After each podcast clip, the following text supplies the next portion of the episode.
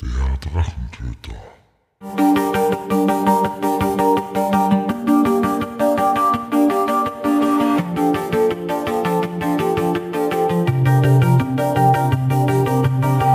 Hallo und willkommen zu einer neuen Episode des Drachentöter Podcasts. Ich bin Mike und heute rede ich gemeinsam mit Atti über Torg und Torg Eternity und deren Unterschiede. Die Links dazu findet ihr wie immer in den Shownotes der Episode. Und los geht's. Freut mich, dass wir sie wieder zusammensetzen können, nämlich zum Thema Torg. Hallo Atti. Grüß dich, hallo. Ich glaube, wir müssen das Ganze mal mit einem Geständnis anfangen. Nein, nicht das, was du vorher erzählt hast, das, das bleibt unter uns, sondern dass wir schon einmal eine Aufnahme gemacht haben von Torg. Allerdings beim Begutachten der Aufnahme irgendwie dann draufgekommen sind, dass das Thema nicht so wirklich gut erklärt worden ist. Und wir dann entschlossen haben, dass wir das Ganze nur mal gleich machen. Weil Torg zu erklären ist irgendwie schwierig.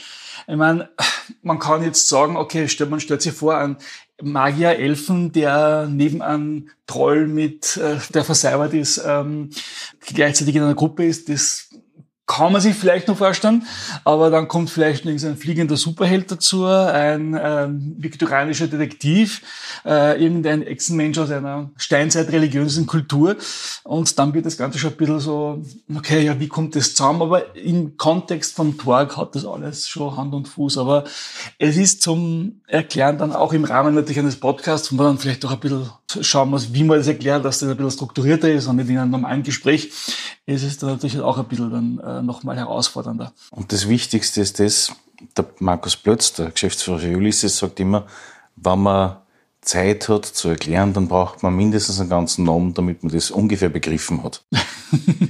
Wir wollen das natürlich jetzt nicht auf einen ganzen Abend ausbreiten, aber zumindest ein bisschen kompensieren, damit man eine Idee kriegt, worum es bei Torque geht, beziehungsweise wo die Stärken sind und die Einzigartigkeit von Torque. Genau, und vielleicht ganz am Anfang, da wir die leider mal kurz vorstellen, die an Torg gearbeitet haben, weil das war nämlich auch nicht, äh, das, Torg war kein äh, Hobbyprojekt, das von so, äh, wie es halt in der damaligen Zeit üblich war, also von so Highschool-Studenten oder, äh, oder College-Studenten gemacht worden ist, sondern der Lead-Designer war der Greg Gordon, der auch an James Bond 007 äh, mitgearbeitet hat. Äh, damals sehr beliebtes und auch sehr hochgeschätztes äh, Spiel. War auch bei DC Heroes Hauptdesigner und bei allen Editionen von Western Games äh, Star Wars auch dabei und hat auch dann später die Regeln für Earthdown äh, entwickelt. Der Douglas Kaufmann war der nächste, der mit dabei war. Das, der hat ähm, an diversen Western Games Brettspielen mitgearbeitet, äh, zum Beispiel Star Warriors, Arabian Nights und äh, eben auch an Paranoia und ist dann aber in die Computerspielbranche gewechselt und hat dann auch dort unter anderem an der Entwicklung von Civilization 1 und 2 mitgearbeitet und an Alpha Centauri und Alien Crossfire. Der Bill Slavicek war hauptsächlich Herausgeber mal bei der ersten Edition von Star Wars und hat ähm, dann später zu TSR gewechselt, wo er dann Alternity gemeinsam mit Rich Baker äh, designt hat und auch das Revised Dark Sun Setting. Also er war so gesehen vielleicht auch der vielleicht unerfahrenere, kann man sagen, jetzt designmäßig zumindest von der Truppe. Christopher Kubasik, den kennt man glaube ich vom Namen her, wenn, wenn man ein bisschen in, in der Zeit, so später 80er, frühe 90er, mit Faser zu tun gehabt hat. Zur Zeit seiner Beteiligung an Torg war er bei Faser tätig, hat dort in allen Spielereien von denen bei Battletech, Shadowrun und später an Earthdown mitgewirkt und hat auch die Hintergrundgeschichte von Earthdown wesentlich mitgestaltet äh, bzw. entwickelt. Hat auch ein paar Romane geschrieben, darunter das Changeling von Shadowrun. Dann hat es dann nur den Ray Winninger gegeben. Der hat eigentlich noch relativ wenig gemacht zu dem Zeitpunkt. Ist aber dann zum Mayfair Games gewechselt, nachdem er bei Torque mitgearbeitet hat. Und hat dort äh, unter anderem Underground geschrieben. Ein wirklich brillantes Rollenspielsystem. Und hat dann in weiterer Folge für das Dragon Magazin geschrieben und ist derzeit auch der Leiter von der D&D Abteilung bei Wizards of the Coast seit zwei Jahren oder so. Ja, also wie gesagt, das waren alles schon mal Leute, die da wirklich ein bisschen ihr, ihr Handwerk auch äh, verstanden haben und dein System zusammen mit, mit der ganzen Mythologie, die dahinter ist, ziemlich komplexe Entität sozusagen geschaffen haben. Grundsätzlich ist Torg ein Multiversum-Rollenspiel. Das heißt, dass mehrere, äh, nicht nur ein, ein Universum oder eine Realität sozusagen äh, existiert, sondern eben mehrere und diese teilweise auch überlagert interagieren. Wie funktioniert das? Wie ist das? Grundsätzlich wird die Erde angegriffen von ähm, so bösen sogenannten Highlords, die äh, ihre eigenen Realitäten sozusagen mitbringen. Das heißt, vor der Invasion werden Agenten losgeschickt, die stecken sozusagen mit sogenannten Stelen ihren Bereich ab. Das ist meistens so in Dreiecksform. Und äh, wenn der Angriff dann stattfindet, wird ein Portal geöffnet, eine sogenannte Malsturmbrücke. Und über diese ergießt sich dann, wenn man so will, in diesen Stela markierten Bereich die Realität des Angreifers und überschreibt sozusagen alle kosmischen Gesetze und Naturgesetze des Angriff-Universums. Das heißt, wo vorher, wenn man unsere Erde hernimmt, noch Telefone und Autos funktioniert haben, wenn zum Beispiel ein Kosmos dort angreift, der zum Beispiel eine Steinzeitkultur äh, oder Technologie hat, der ähm, funktionieren halt einfach dann diese Dinge nicht mehr. Und es ist nicht nur das, auch je reiner sozusagen dann diese, diese Realität dann wird mit der Zeit, äh, fangen die Dinge auch an sich zu transformieren und zu, zu verwandeln. Aus dem Auto wird eine Pferdekutsche oder ein Stein, wenn es irgendwie ganz eine ganz primitive technologische Stufe hat. Wie gesagt, jeder Alltagsgegenstand wird langsam zu etwas anderem. Und auch Menschen. Das heißt, man vergisst mit der Zeit langsam Sachen. Okay, wie hat das funktioniert? Oder erlangt neues Wissen, wenn, wenn der Kosmos neue Dinge mit sich bringt. Das heißt, man weiß auf einmal, wie zum Beispiel Cyberware funktioniert. Man versteht die Konzepte, ähm, die sozialen Konzepte und die technologischen Konzepte von einer zukünftigen Welt oder, so, oder einer futuristischen Welt oder aus unserer Sicht futuristischen Welt. Ja, so in diesen Rahmen muss man das vorstellen. Und die Spieler sind ähm, sogenannte äh, Sturmritter, die den Kampf gegen diese Highlords aufnehmen. Und die können halt eben aus den verschiedensten eben äh, Kosmen kommen oder auch aus eben aus der, wie es so schön heißt, Core Earth, aus der Erde. Also wie, mittlerweile ist eine zweite neue äh, eine Edition ist es nicht, ist nicht mehr so, es ist auch, wird nicht auch nicht als Remake gesehen, aber es ist einfach eine neue Ausgabe von, von Torg. Machen wir mal das alte, und dann kann man, glaube ich, auf das Neue ganz gut die Änderungen sehen und wie das eigentlich entwickelt hat, weil ich glaube, man kann nicht das Neue besprechen, ohne dass man das, also Torg Eternity, eine neue Edition von Ulysses und äh, die alte von Western Games kann man jetzt eigentlich nicht getrennt voneinander sehen. Das ist, wenn man es auch vor allem ein bisschen Einblick haben möchte, wie die einzelnen Mechanismen alles funktioniert. Weil ja die Begrifflichkeiten ja ziemlich gleich sind, was ich mitgekriegt habe. Genau, richtig. Ja, also wie gesagt, diese, diese ganze Thematik ist schwierig zu erklären und deswegen äh, bitte nicht glaubt dran den Podcast, warten bis zum Ende und dann äh, setzt sich das Bild schon schön langsam zusammen. Äh, hinter dem Ganzen steht natürlich auch eine sehr ähm, elaborate aber jetzt mal, äh, Mythologie, die äh, geschrieben worden ist damals von Autoren. Die, glaube ich, können wir jetzt hinten noch anstellen. Die ist jetzt, glaube ich, nicht ganz so ähm, wichtig aus diversen Gründen die, was auch eminent für das Spielgeschehen oft nicht irgendwie für die Spieler greifbar ist, beziehungsweise auch nicht oft nicht wissen und die eminenten Auswirkungen da in dem Sinne wichtiger sind. Und die Auswirkungen sind die, dass äh, diese angreifenden Kosmen, die da wären, das zuerst haben wir mal das Living Land. Auch etwas, was man erwähnen sollte, oder was, was, was in dem Kontext wichtig ist, der Bereich eines angreifenden Kosmos auf der Erde wird Reich, also Realm genannt. Und der ursprüngliche äh, Heimatuniversum wird dann Kosmos genannt. Also das sind so die zwei Begriffe, die Torque da verwendet. Deswegen haben die auch oft zwei Namen. Das heißt, wie heißt der Bereich, den sie eingenommen haben auf der Erde? Zum Beispiel beim Living Land ist es eben das Living Land. Und das ursprüngliche, der ursprüngliche Kosmos heißt eigentlich Taktakea.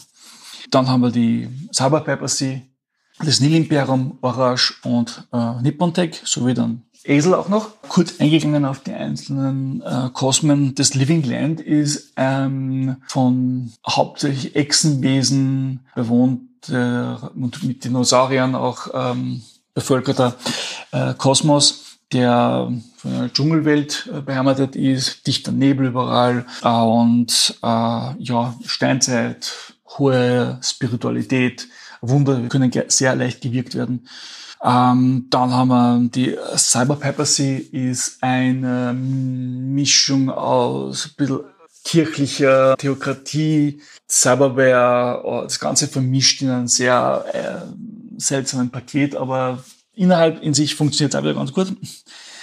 Das Nil-Imperium ist, ähm, sind diese Schundgeschichten, Romane aus den 30er Jahren. Flash Gordon, Buck Rogers, so in der Richtung mit äh, verrückten Wissenschaftlern, großen Helden. Also das ist so diese Realität. Der Oberbösewicht, der High Lord dort, ist eigentlich ein widerstandener Pharao. Deswegen hat diese ganze Realität einen starken ägyptischen Einschlag. Das hat die ganzen Fußsoldaten sind, äh, schauen aus wie alte ägyptische Krieger und äh, Namen, Begriffe, äh, die Ränge, alles drum und dran ist an den angelehnt.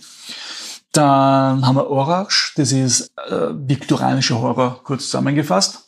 Ist auch der Kosmos, wo der, der mächtigste Highlord herkommt, der Groundman. Und dann haben wir Nippon Tech, das ist, wie Torg rausgekommen ist in den 1990ern, war ähm, äh, immer noch ein bisschen so die, die, das Schreckgespenst, dass äh, Japan sehr viele ähm, Investitionen in Amerika tätigt und das Ganze mal vielleicht die Wirtschaft übernehmen könnte und diese äh, Konzernübernahmepolitik, das heimliche Konzernbekriegen, dass das da überhand nimmt. Und es ist eine Realität, die äh, voll ist mit eben diesen Konzernkriegen, äh, große, mächtige Gesellschaften, die halt alles kontrollieren, die ähm, mal offen, mal verdeckt äh, Konflikte untereinander austragen, von feindlicher Übernahme bis hin zu ähm, Samurai- und Ninja-Truppen, die gegeneinander kämpfen. Äh, sehr niedriger spiritueller Level. Es ist sehr kalte, wenn man so will, Realität. Und ähm, ja, dann haben wir natürlich noch Esel, die High-Fantasy-Realität. Alle anderen Realitäten sind äh, entweder Parallelwelten von der Erde oder so Abwandlungen oder Normalheit, also Planeten mit, mit, mit allem, was halt dazugehört. Esel ist äh, der extremere Kosmos. Das ist wirklich eine Scheibe mit einem Loch in der Mitte, wo die Sonne durchpendelt und einmal die äh, obere Seite, einmal die untere Seite bescheint. Es ist, äh, ja, das ist High Fantasy. Ja, also die gesamte Spanne der, der High Fantasy, was man halt einfach sich darunter vorstellt, mit den äh, großen Paladinen, eben Magiern, äh, großen, äh, die einzelnen Häuser, die praktisch dies noch, dies, dies gibt. Diese Kosmen werden alle eben von einem, äh, wie schon erwähnt, von einem High Lord eben geführt. Der mächtigste, auch wie, wie erwähnt, ist der Gauntman von, der, von Orange. Und dieser hat allerdings ein Ziel, er möchte Torg werden. Torg ist ähm, eine Art Halbgottheit, Gottheit, für dessen Erlangung bestimmte naja, Ziele erfüllt werden müssen. Und zwar muss einmal ähm, eine gewisse Menge an einer Energie gesammelt werden, zu der wir gleich kommen, weil das ist eine der Grundlagen von Torg. Dann muss auch ähm, zwei andere Bedingungen, die jetzt äh, nicht erinnert ist, weil das vom Hintergrund her was ist, äh, erfüllt werden. Und diese Wesenheit, äh, wenn, wenn, das, wenn diese Ziele erreicht sind, dann steigt man halt zu den äh, Wesen auf. Und das ist halt einer seiner, oder das ist halt sein großes Ziel. Ähm, und um das zu erreichen äh, und um diese Energie zu sammeln, an deren die Erde besonders reich ist, hat er dann diesen Plan geschmiedet, dass nachdem er alleine das trotzdem nicht bewältigen würde, weil die Energie so, weil die Erde so reich an dieser Energie ist, dass das schwierig wäre, das eine äh, durchzuführen, weil halt durch das ähm, würde sich die Erde sehr wehren und ähm, die Angriff wäre sehr schwierig. Deswegen hat er sich mit anderen High Lords verbündet und um einen koordinierten Angriff zu machen, damit die Erde einfach so überwältigt wird von den vielen äh, Fronten und dadurch sie ordentlich wehren kann. Also die Energie die, äh, nicht zurückgewiesen werden kann, so leicht der Angriff. Und dieser Angriff hat dann eben mehr oder minder gleichzeitig stattgefunden. Es ist auch eine Realität dabei, die dann ähm, im alten Torg dann noch zurückgeschlagen worden ist. Das war Tarkhold, eine ähm, Realität, die eigentlich der Parallelwelt von unserer Erde ist bisschen in der Zukunft äh, und wo aber seit dem Antike eine Art Dämonenwesen gegen die Menschen Krieg führen und die das aber so auf die Spitze getrieben haben, dass es mittlerweile komplettes so ähm, nukleare Wüste und, und äh, überall chemische Waffen, biologische Waffen, also ziemliche, ziemliches Höllenloch geworden ist. Und äh, so, so ein bisschen ähm, Mad Max, ein bisschen äh, so Terminator, so in die Richtung und Mischung geht das Ganze eigentlich. Aber die sind im Original, äh, also im ursprünglichen Torque sind die zurückgeschlagen worden. Und nachdem ähm, da ist da ist Handlung mit nämlich Psionikern, da ist in einer, der, in einer der ersten Bücher gleich ähm, äh, erzählt. Und ansonsten äh, diese die, die Reiche, die jetzt hier sind, die werden eben wie gesagt von diesen ähm, Highlights geführt. Und dieses, wie wir schon erklärt, dieses Ziel ist einfach da, dass äh, diese Energie gesammelt wird. So, worum geht es? Diese Energie, die wird äh, Possibility Energie genannt, also auf Deutsch Möglichkeitsenergie und ist einfach eine etwas Spirituelles, kann man sagen, dass die, eine Repräsentation von Träumen, von all den Möglichkeiten sind einfach sind, die, die, die Lebewesen oder die ein bestimmte, auch ein Planet nehmen kann. Oder all die, die, diese, ja, es ist ähm, etwas, was man dann, äh, diese Highlight einsetzen, um die Cosmen äh, anzugreifen, die Realitäten anzupassen. Man kann sehr viel mit dieser Energie machen. Logischerweise ist es die reine rohe Stoff der Möglichkeiten und der Träume sozusagen oder der Wünsche auch. Und ähm, das ist halt ein sehr mächtiges Instrument. Und ähm, die, wie ich auch eingangs erklärt habe, die Spieler heißen äh, Sturmritter. Und diese werden normalerweise ja durch erzeugt vom Universum unter Anführungszeichen, ja, wenn es jetzt blöd klingt, die einfach äh, dieser einer großen Konzentration dieser Energie ausgesetzt werden oder durch äh, einen Moment der, wie so schön heißt, Moment der Krise, wo einfach eine wichtige äh, emotionale oder äh, wichtig, wichtiger Moment in dem Leben dieser Person ist, wo es vielleicht um Leben und Tod geht zum Beispiel auch. Und äh, das ist natürlich ein sehr wichtiger Moment im Leben. Und ähm, diese Person, dieser normale, wie es im Spiel so heißt, Ort, Ordinary, äh, wird zu einem Sturmritter.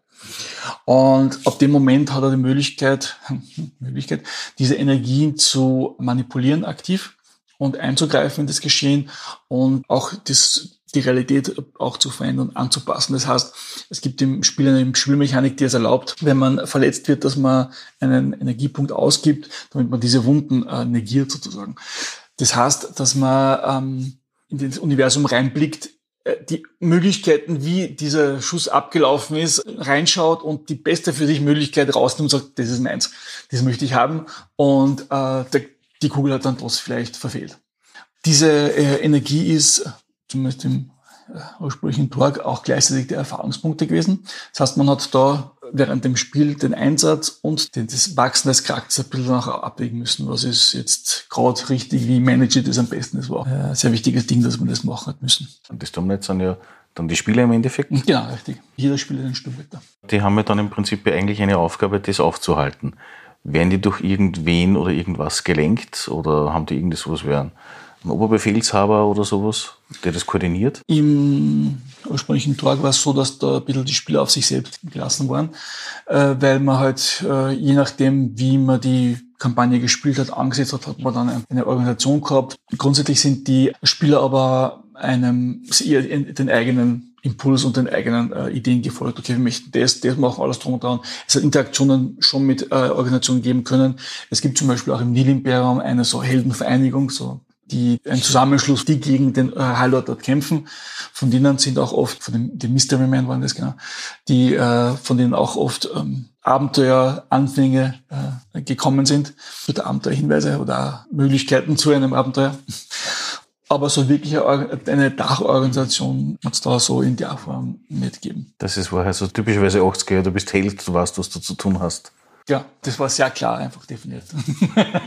Oder nicht, nicht klarer notwendig zu definieren. Was halt Torga ähm, ein bisschen ausgemacht hat, ist vielleicht auch was, was man, was man dem Zeitpunkt erwähnen sollte, weil es auf dem ein aufbaut.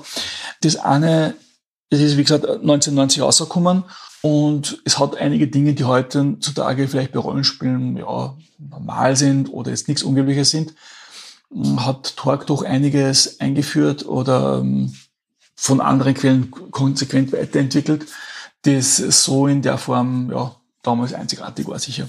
Das erste war mal die Karten. Das ist etwas, was selbst heutzutage noch eher selten ist. Torg hat, ähm, die waren die, bei Torg waren die, die Karten ein sehr wichtiger Spielmechanismus, die den Fluss der, von Konfliktsituationen gelenkt haben und auch den Spielern Möglichkeiten gegeben haben, Boni zu bekommen und bestimmte Aktionen effektiver und besser zu machen. Gleichzeitig, das nächste, was Torga gemacht hat, ist äh, den Spielern, hängt ein bisschen mit den Karten zusammen, den Spielern die Möglichkeit zu geben, ins Spielgeschehen einzugreifen. Es hat sogenannte Subplot-Karten gegeben. Wenn man die spielt, ähm, zum Beispiel irgendwie ähm, Mistaken Identity zum Beispiel. Das heißt, dass der Charakter in diesem Abenteuer für irgendjemanden anderen gehalten wird, zum Beispiel für den Erzfeind von jemand anderem gleich. Oder der Klassiker Romance Subplot. Das heißt, dass der Charakter irgendjemand oder irgendjemand den Charakter mögen wird oder der Charakter, wie auch immer. Das, das kann man dann, ergibt sich dann durch das, was der Spieler für ein Abenteuer, für ein Abenteuer hat, äh, wie er es einbauen kann oder wie auch immer. Kann auch sein, dass der Spieler dann gesagt hat, du, das eine funktioniert da jetzt gerade nicht. Schauen wir, dass wir das irgendwie anders mal hinbringen. Und der hat dann dafür Possibility bekommen, also quasi XP, okay äh, weil das Einbringen dieser Subplot-Karten hat den Spieler natürlich auch Vorteile gebracht, indem er Possibility-Punkte bekommen hat. und ähm, auch der Spieler durch bereichert war. Also das hat er äh, beide Aspekte ein bisschen so gehabt. Und deswegen waren die Spieler motiviert, das einzubringen, aber der Spieler auch, weil es natürlich trotzdem meistens interessanter gemacht hat. Und also wie gesagt, diese Beeinflussung der Spieler des Abenteuergeschehens ist, ist definitiv auch etwas ähm, nicht so ganz so verbreitetes äh, gewesen, also direkt mit Mechanismen. Ne? Was halt auch sehr bei Torg ähm, wichtig war, ist, dass ähm, auch wieder abgeleitet von den Karten gibt es Aktionen, die besonders befürwortet werden vom Deck. Man bekommt einen bestimmten Vorteil, wenn man den macht. Und da sind oft nicht kämpferische Fähigkeiten dabei. Das heißt, ähm, es gibt vier von diesen Interaktionsfähigkeiten und äh, oder vier Attribute, auf die gängen. Und damit kann jeder auch was beitragen zum Geschehen, aber wenn jetzt vielleicht nicht der große Kämpfer ist, der jetzt in einen, in einen, in einen Kampf einschreiten kann und meistens dann irgendwo hinter einem Tisch sich versteckt, sondern da gibt es auch immer Möglichkeiten, eben die Spiele einzubinden. Aber auch kämpferische Charaktere haben so ein bisschen die Option, andere Dinge zu machen, als einfach nur blöd drauf irgendwie auf die Gegner einzudreschen. Und von den Mechanismen und über die Karten und vom Spiel ist sind die Spieler und die Spieler der angeregt worden, das Ganze kreativ und interessanter zu machen einfach. Indem einfach diese Aktionen auch belohnt werden. Das heißt, du machst es, dafür kriegst du zum Beispiel, kannst du Karten oder kriegst einen Possibility-Punkt, wie auch immer. Bei vielen Systemen ist es doch so, also da geht das meistens dann doch eher auf das übliche äh, Angriff, Parieren oder, oder wie auch immer, weil es einfach oft nicht wirklich Sinn macht, andere, aber wenn es cooler dann Aktionen zu setzen. Und ähm, bei Torg wird das aktiv eigentlich von den Spielern eingefordert. Man muss das sogar machen bei den wirklich schwierigeren Kämpfen, dass man ein bisschen auf das eingeht, was die, was die Karten dann vorgeben und sich halt von dem ein bisschen inspirieren lassen, weil die helfen, den wiederum neue Karten zu ziehen und damit man einen Aktionspool aufbauen kann, der schwierige Kämpfe leichter bestehen lässt. Was Torg noch sehr ähm, stark macht, was er in der Form damals oder eigentlich heutzutage, noch immer nicht wirklich oft so gemacht wird, ist, wie die ähm, Spieler den Verlauf dieses äh, Realitätskrieges beeinflussen haben können. Es hat, ich glaube, monatlich ist es auszukommen, äh, so ein sogenanntes Infiniverse-Update gegeben, oder diese Infiniverse-Newsletters. Und die haben immer wieder neue Gerüchte, neue Abenteuer oder neue Berichte gebracht. Und im Zuge dessen haben die Spieler auch dorthin schreiben können an Western Games und haben sagen können, wie ist das Abenteuer bei einer ausgegangen? Haben die Charaktere das geschafft? Wie haben es geschafft? Hat so ein Punktesystem gegeben. Nachdem dann die Autoren dann geschaut haben, okay, das, das ist geschafft, das ist nicht geschafft, das ist wie auch immer. Und im nächsten Infinivers ist dann die Auswertung gewesen. Okay, ja, das ist wahr geworden, das hat passt, das ist geschafft und alles drum und dran. Oder das ist misslungen. Und anhand von dem ist die Welt ein bisschen beeinflusst und dementsprechend weitergegangen. Und das war in der Hinsicht ein sehr neuartiges Konzept, dass das so gemacht wird und dass die Spieler so einen starken Einfluss auf die Entwicklung von dem Ganzen haben. Ist auch diese Realität, die zurückgeschlagen wurde, das Darkhold, die hat aber nur durch das, dass in den Romanen so äh, ein bisschen beschrieben worden ist, der eine Dämon, Saberdämon, das, das hat irgendwie einige anscheinend eigene Rollenspieler getriggert, die wollten da mehr haben, mehr wissen von dem. Und es ist auch nur wegen diesen ähm, Spielerwunsch äh, ist auch das rausgekommen, der Quellenbahn, obwohl das eigentlich Darkhold weg war vom Fenster und auch später dann eingebunden wurde, dann doch zurückgekehrt ist sozusagen. Einfach auch der Grund, weil das dann so ähm, ja, wie der, der Wunsch war. Und also in der Hinsicht hat Torque da schon einige sehr interessante Konzepte eingebracht in, in, den Bereich der Rollenspiele, die sie halt auch äh, entsprechend gut gemacht haben. Fehler hat es natürlich einige gehabt, werden wir auf jeden Fall noch zu sprechen kommen. Aber die, die Sachen waren wirklich sehr, sehr cool. Und ich habe auch zum Beispiel am Anfang immer gedacht, Rollenspiele mit Karten, ah, brauche ich nicht. Das ist, na, das, das, das hat irgendwie, das Konzept war irgendwie schon sehr seltsam. Aber wie ich es dann wirklich gespielt habe, hat das alles wirklich Hand und Fuß gehabt. Das hat Sinn ergeben und das ohne Kartenpark ist, ist einfach nicht das Gleiche. Ich glaube, man hat da keinen Vergleich nicht wirklich dazu, weil beim Rollenspiel, wo ich Karten habe, habe im Normal für Ausrüstungskarten, Zauberkarten und das war's. Ja. Wenn ich Brettspiele wie Glumhaven oder ähnliches, dann habe ich äh, eine KI dahinter, mhm. die mein Gegner darstellt. Aber wo ich auch nur veränderte Wahrnehmungen habe, wie der Gegner agiert oder was, das ist ja da, da eigentlich komplett was anderes. Das ist eigentlich unvergleichlich und vermutlich immer nur einzigartig. Es gibt äh, Versuche, oder ich habe schon einige andere Systeme gesehen, wo ein bisschen das in die Richtung versucht wird, beziehungsweise wo es Kartendecks gibt, die so etwas ähnliches simulieren, aber in der Form und Weise, wie es Torg macht, habe ich es eher selten gesehen. Es gibt, ähm, wie gesagt, eine Handvoll Spieler, die, die ähnliches versucht haben oder, oder gemacht haben, das sehr wohl, wo die Karten notwendig sind zum Spielen. Und ähm, Faith fällt mir zum Beispiel ein. Das ist äh, so, so, so Science Fiction, so ein Space Opera Spiel. Aber es ist nicht so häufig, das, das stimmt schon. Weil du hast gesagt, West End Games ist ja da vom ersten. Genau, West End Games, die, die sind dann äh, Mitte der, äh, Anfang der 90er schon angefangen, ein bisschen mit Problemchen, Mitte der 90er, aus diversen Gründen, über die wir jetzt nicht eingehen. Schlussendlich dann, ja, 98 sind es dann äh, das erste Mal so in Konkurs. Da haben sie es nur gehabt, dann hat es eine nächste Firma übernommen. Und also es, es waren, glaube ich, so zwei, drei Firmen, die äh, versucht haben, da West End Games äh, bzw. ihre Marken weiterzuführen. Äh, dann ist mal ganz kurz überhaupt nur so ein Lizenzunternehmen gewesen, die die Lizenzen einfach vermietet sozusagen. Und schlussendlich beim letzten endgültigen Sterben, das war 2007 oder 2008, da hat der damalige Inhaber von den ganzen äh, Marken das dann Ulysses direkt verkauft. Und Ulysses hat kurze Zeit danach, ich glaube, so angekündigt für 2012, 14, irgendwo in die Gegend darum, dass eben dort rauskommt. So mhm. ja, Zeit, Zeit vergeht. Zumindest, dass die Marken haben. 14 Jahre, so circa müsste das haben, Ulysses. Ja, aber gut, es hat eine Zeit gedauert, bis das dann wirklich konkret geworden ist, dass sie es dann machen, das Ganze entwickeln. Genau. Die dritte Reinkarnation war es von diesem Versuch, das Ganze zu retten. Wobei schon sehr viel reduziert war, muss man sagen, weil schon beim ersten Konkurs, da haben sie ja schon Star Wars verloren. Also das war eine sehr wichtige Lizenz damals, die einer eigentlich auch dann das Clark im Endeffekt gebrochen hat die Mechaniken von der ersten Ausgabe, sprich von West End Games, sind ja mittlerweile ein bisschen anders als wie die, was wir dann bei Eternity, also sprich bei der aktuellen Version. Was wir Nicht wesentlich. Also die Grundprinzip ist es bei Torg. Äh, man hat eine kleine Tabelle, man hat einen 20-seitigen Würfel und das Ergebnis, was man würfelt, schaut man auf der Tabelle nach und bekommt einen Bonus. Der geht von, ich glaube, das niedrigste ist minus 12 und drauf geht's eigentlich offen bis, je nachdem, wie gut man würfelt. Ein 10 und ein 20er wird zumindest von Leuten, die Possibility Energie verwenden können, äh, nochmal gewürfelt. Das heißt, wenn man 10er würfelt auf ein 20-Setting, dann ein 15er hat man insgesamt äh, 25 gewürfelt.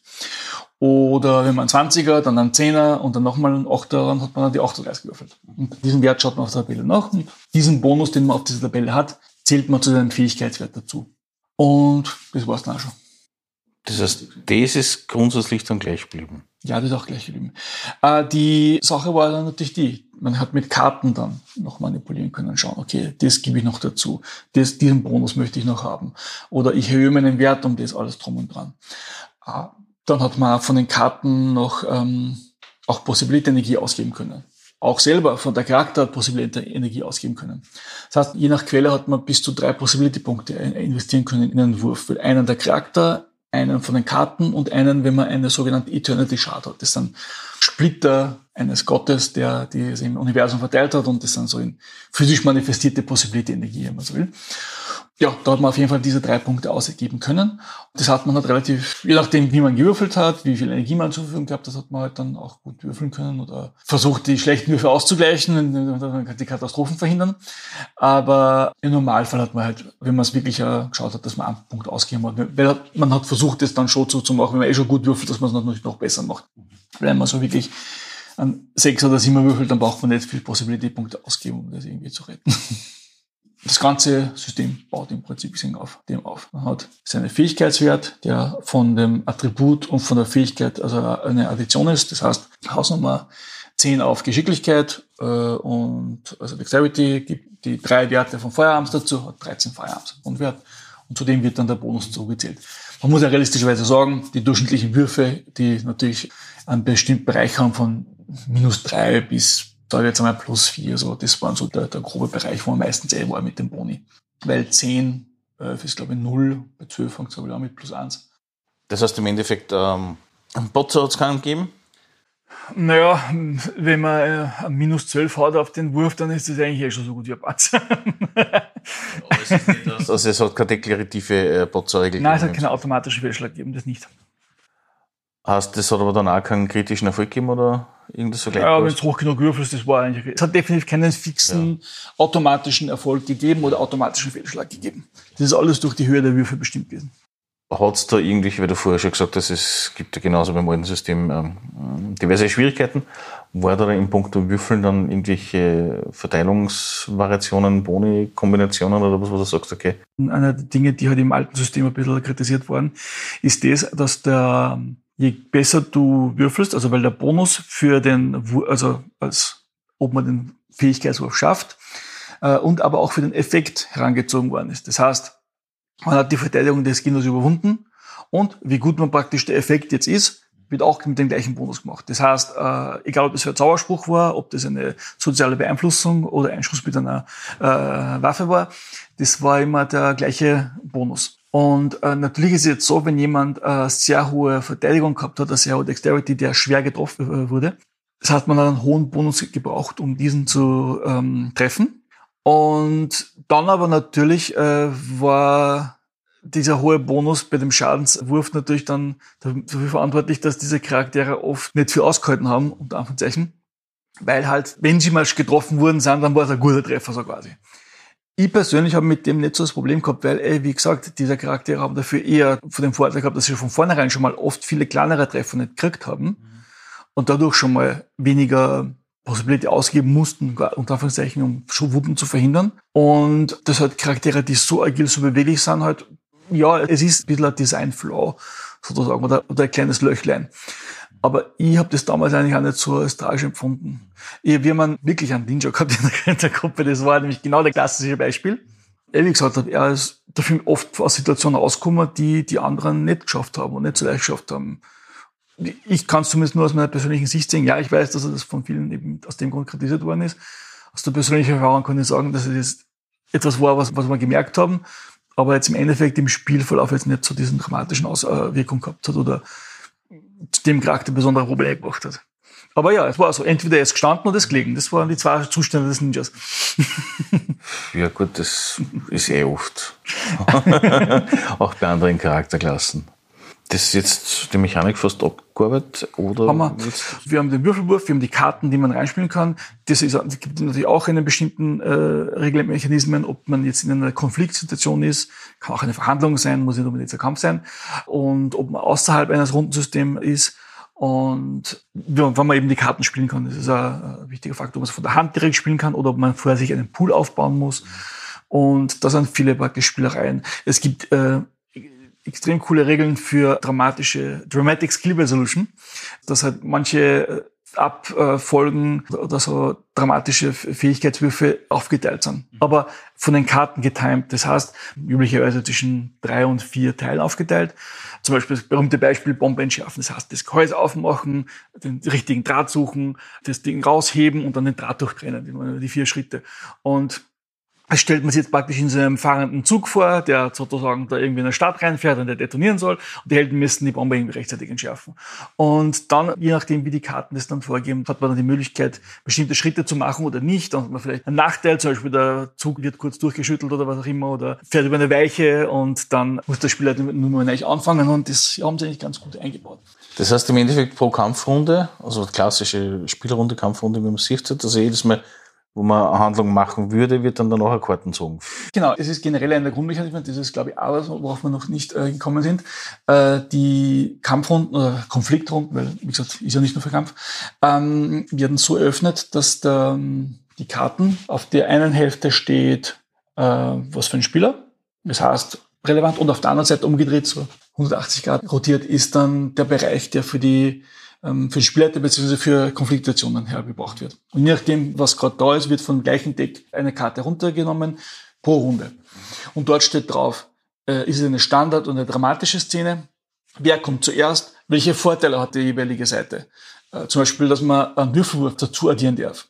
Oder ähm, dass man ähm, zweimal hintereinander drankommt. Oder wie auch immer. Oder eben bestimmte Nachteile halt hat. Und da steht auch drauf, welche in dieser Runde welche Fähigkeit ähm, hier einen Bonus hat, im Sinne von wenn eine Approved Action sozusagen. Wenn man die macht, darf man äh, eine Karte ziehen und eine Karte spielen. Ist auch einer der wenigen Mittel halt eben, wie ich schon vorher erklärt habe, für wichtigeren, größeren Kämpfe, dass man sich ein bisschen Karten ansammelt, dass man die dann alle auf einmal dem Gegner auf den Kopf schmeißen kann.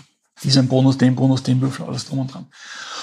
Die Kartenregeln, äh, sowohl äh, die Möglichkeiten der Spieler als auch den Verlauf der Runden und auf eine sehr äh, abwechslungsreiche Art und Weise. Die Dramatic Skill Resolution, in unserem Beispiel der einfahrende Zug mit der Bombe, der ist ähm, auch über so eine kleine Kästchen geregelt, wo halt eben ein, ein Buchstabe von A bis D steht. Ja, genau, da steht vielleicht zum Beispiel nur äh, entweder alle vier oben oder nur A, B oder nur CD oder nur vielleicht, äh, na, es sind meistens zwei Buchstaben.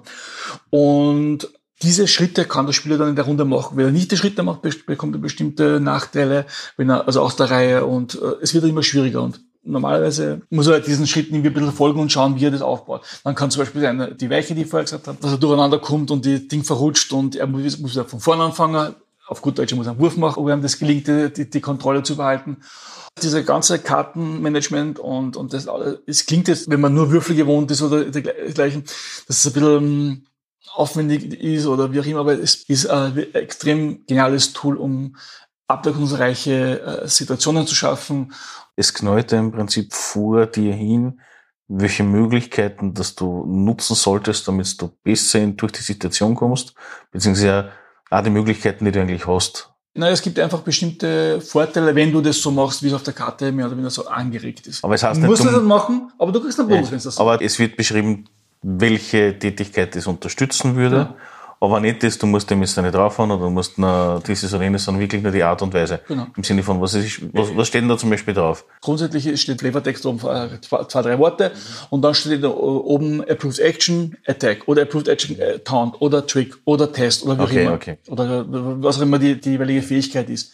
Gibt auch Approved Action Attack, das ist dann für die ganzen Kämpfer die, die geniale Lieblingskarte. Ah, ich kriege Approved Action Attack.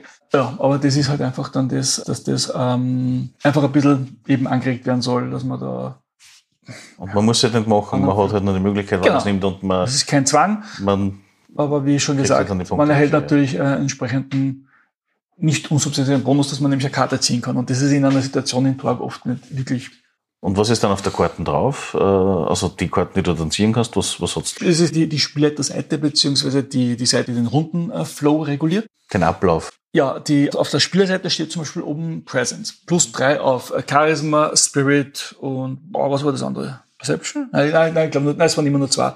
Spirit und ähm, äh, Charisma zum Beispiel. Oder Adrenalin gibt da Stärke und auf äh, Dexterity was dazu.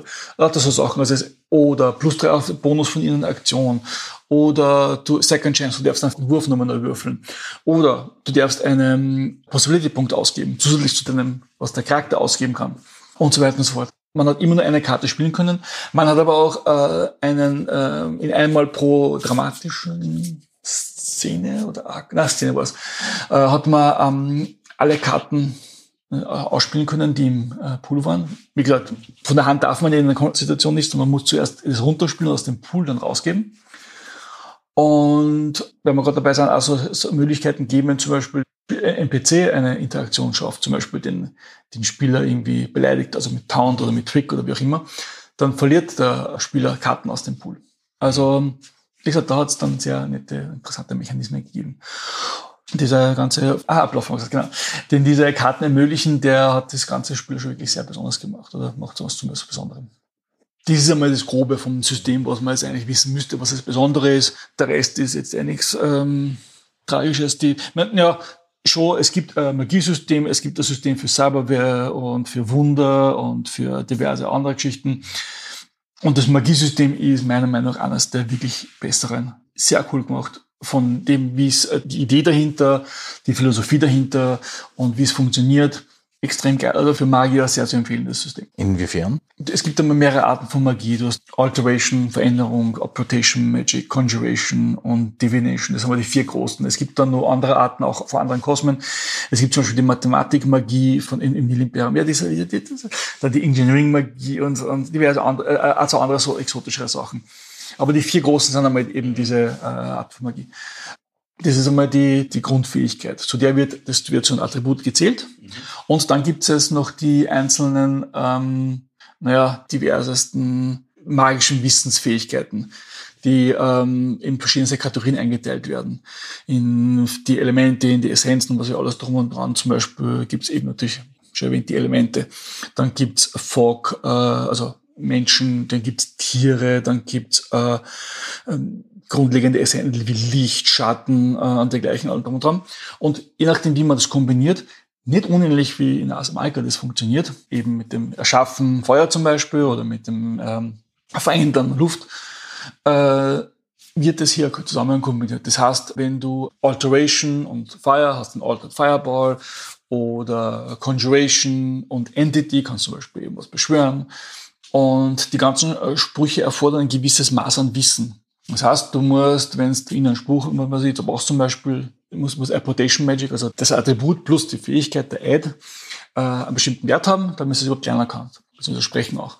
Dann äh, hat jeder Zauberspruch eben diesen Wert und einen Effekt natürlich und einen sogenannten Backlash. Das heißt, der ist üblicherweise höher äh, ein bisschen angesetzt, wie das, was man für die Durchführung von dem Spruch braucht. Und je höher du würfelst, umso weniger Nachteil und Erschöpfung kriegst von dem Spruch. Das heißt, wenn du ähm, zum Beispiel Hausnummer äh, Bullet zum Beispiel machst, das beschleunigt eine kleine Kugel auf äh, Geschossgeschwindigkeit von einem, von einem Gewehr ungefähr, von der Stärke her, dann hast du ich kenne die Werte jetzt nicht mehr ganz genau, äh, ist ja wurscht, er hat äh, meinetwegen einen Effekt von, der Erfordernis von 10. Das heißt, du musst Alteration und also Apportation und Metal auf 10 haben und Backlash hast zum Beispiel 15. Das heißt, du kannst den Spruch sprechen, Difficulty, das sollte ich vielleicht auch sagen, das heißt, äh, die, was weiß ich, bei 8 liegt oder so. Das heißt, du kommst über 8 drüber, würfelst zum Beispiel 12 hast dann locker geschafft, aber den Backlash hast du nicht ganz geschafft um drei. Das heißt, du schaust auf der Tabelle danach, auf der Verletzungstabelle, welche äh, Nachwirkungen, äh, Auswirkungen du hast, möglicherweise Schockpunkte. Wenn du aber einen Spruch nicht wirklich komplett verhaust, kann es auch sein, dass du physischen Schaden nimmst, dass du wirklich Wunden kriegst. Bis halt zum, wenn es ganz extrem wieder zum Ableben, weil wenn es keine Positive auch immer das kann, da muss man halt ein bisschen entsprechend aufpassen mit, mit sehr schwierigen Sprüchen. Aber es gibt keine Magiepunkte, gleich alles drum. Also wirklich ein extrem elegantes und wirklich sehr cooles System, was, was das anbelangt. Äh, Wunder funktionieren auf ähnliche Art und Weise. Nur haben sie keinen Backlash. Also Mechanismen sind, sind, sind so ähnlich, aber nicht ganz so. Finde ich echt gut, ja, weil bei vielen Systemen ist es ja so, da gibt es einen Energiepunkt aus oder was. Das widerspiegelt ja nicht wirklich das Thema. Naja, es ist, ja. wie funktioniert Magie? Also das, ja. aber. Na, das ist, das war eine Episode für sich, aber grundsätzlich äh, finde ich Systeme, die nicht unbedingt die Bestrafung, aber dir die Möglichkeit geben, dass du doch hin und wieder daran erinnert wirst, dass Magie nicht einfach nur da ist und mhm. einfach benutzbar ist, sondern auch ja. machtvoll ist und Auswirkungen haben kann. Ja, das, das magische System gefällt mir recht gut. Nur mal ganz kurz zu den Storm Knights. Äh, ja. Ist eigentlich ein klassenloses System dann im Endeffekt? Ähm, grundsätzlich ja. Es hat dann übernommen von, von Star Wars, hat äh, Western Games hier dann, was auch dann später von Shadow übernommen worden ist, sogenannte Templates geben. Es gibt zwar Regeln, wie man von Grund auf einen Charakter erschafft. Die grundlegende Idee ist dahinter, dass man ein Template hernimmt, das einem gefällt und das nur die Fähigkeiten ein bisschen ausfüllt, Art Werte und das war's, fertig. Aber die Attribute, die Hintergrundgeschichte im Groben, äh, alles drum und dran, das ist, das ist mehr oder weniger von dem Charakter schon übernommen. Und genauso ist es hier bei Torga. Also du hast in jedem Buch, in jeder Erweiterung möglicherweise einige von diesen Templates und da kann man es nach Herzenlos aussuchen. Ich habe ja letztens einmal so ein Dokument zusammengestellt für meine Gruppe. Da waren einige dabei. Also da gibt es wirklich für jeden Geschmack, kann man sagen, eigentlich was von ähm, äh, eben je nachdem von aus welchen äh, Kosmos die kommen oder von Core Earth, wie auch immer. Und geht auch grundsätzlich auch, wenn man ungefähr ein bisschen weiß, was man will, auch recht schnell. Gut, bei Torg, wenn man das noch nie gespielt hat, dann wird es natürlich ein längeres aussuchen. Aber grundsätzlich ist das keine Hexerei. Gut, dann haben wir die erste Ausgabe mehr oder weniger im Groben überflogen oder gibt es nur irgendwas, wo du sagst, okay, das ist jetzt einzigartig für Torg naja, relevant? Wie gesagt, bei allen Vorteilen, bei allen guten Sachen hat Torg natürlich auch einige Problemchen gehabt. Eben wie, wie dieser zum Beispiel Effekt, dass halt eben, wie wir, wie wir besprochen haben, dass du zu gute Würfe dann für einen beweglichen Charakter mal schnell mal zu äh, Problemen geführt haben. Ist auch natürlich, dass die Possibility-Energie gleichzeitig Erfahrungspunkte waren. Das ist natürlich wenn man zu viel davon ausgibt, steigt man nicht viel und kommt öfter dann in die Situation. Also es hat, es hat vielleicht bei manchen Gruppen, bei manchen Spielern vielleicht ein bisschen zu Problemen geführt. Das heißt, man ähm, hat halt dann die Punkte, die Möglichkeiten, im wahrsten Sinne des Wortes, gehortet und eventuell einen Gegner halt dann nicht umgehauen oder ja, nicht erledigt. Ich habe es ich hab's immer als interessanten Aspekt gefunden, dass man abwägen muss, okay, was ist mir jetzt wichtiger, wie, wie, wie mache ich das? Aber es hat von vieler ein Kritikpunkt gewesen, dass das ein bisschen ähm, ein Problem macht, weil eben dann mit anderen Aspekten, dass äh, manche Sachen sehr nicht, nicht gut balanciert waren, dass man sehr mächtig werden kann und das dann noch mehr das Ganze verstärkt. Und generell ist auch einer der Punkte, die halt beim Altsystem ein bisschen äh, angemerkt waren, dass du mit ein paar Tricks halt sehr gute, mächtige Charaktere dann irgendwie zusammenbringst. Aber das ist bei jedem Rollenspiel Sache des Spielers, dass der entscheidet und sagt, ähm, das machen wir anders, weil das ist nicht so optimal für, die, für, für das Spielgeschehen, wenn wir das so lassen. Das, also ja, ich, ich, ich persönlich habe nie irgendwelche Probleme gehabt. Aber natürlich, mit Regelfuchsen hat bei jedem System ein Problem. Das ist, wenn man sich gewähren lässt, sage ich jetzt mal. Wie gesagt, das muss man dann für, für, für jede Gruppe für sich selbst dann irgendwie ein bisschen entscheiden, aber das letzte prüfende Auge des Spielers also trotzdem dabei sein, weil auch Designer Fehler machen und man kann trotzdem sagen, ja, es ist, die, die, die Regel ist da, aber das war vielleicht nicht so gut getestet. Wie auch immer, es, es sind, machen ja doch auch nur Menschen und allem drum und dran. Die und die in seiner dritten Edition war wirklich ziemliches komplexes gewusst. Äh, Torg ist natürlich auch kein, von den ganzen Dingen, die zusammenspielen und allem drum und dran, ist natürlich auch ein sehr ähm, komplexes Regelwerk. Da ist natürlich dann schon ein Splitter gefragt zu sagen, und, ja, na, das führen wir nicht oder na, das lassen wir, oder das bringen wir in eine bestimmte Richtung. Und ähm, was natürlich auch noch war, ist, dass bestimmte Reiche nicht so optimal waren. Also zum Beispiel das Living Land war eben, wie ich erwähnt habe, hat ja so einen permanenten Dauernebel gehabt, der die Sicht nur dann erlaubte, wenn man in ein bestimmtes Wunder kennen hat. Und im Endeffekt war das einfach so eine öde Nebelpartie, die dort wollte eigentlich eh keiner hier, was, was fängt man dort an?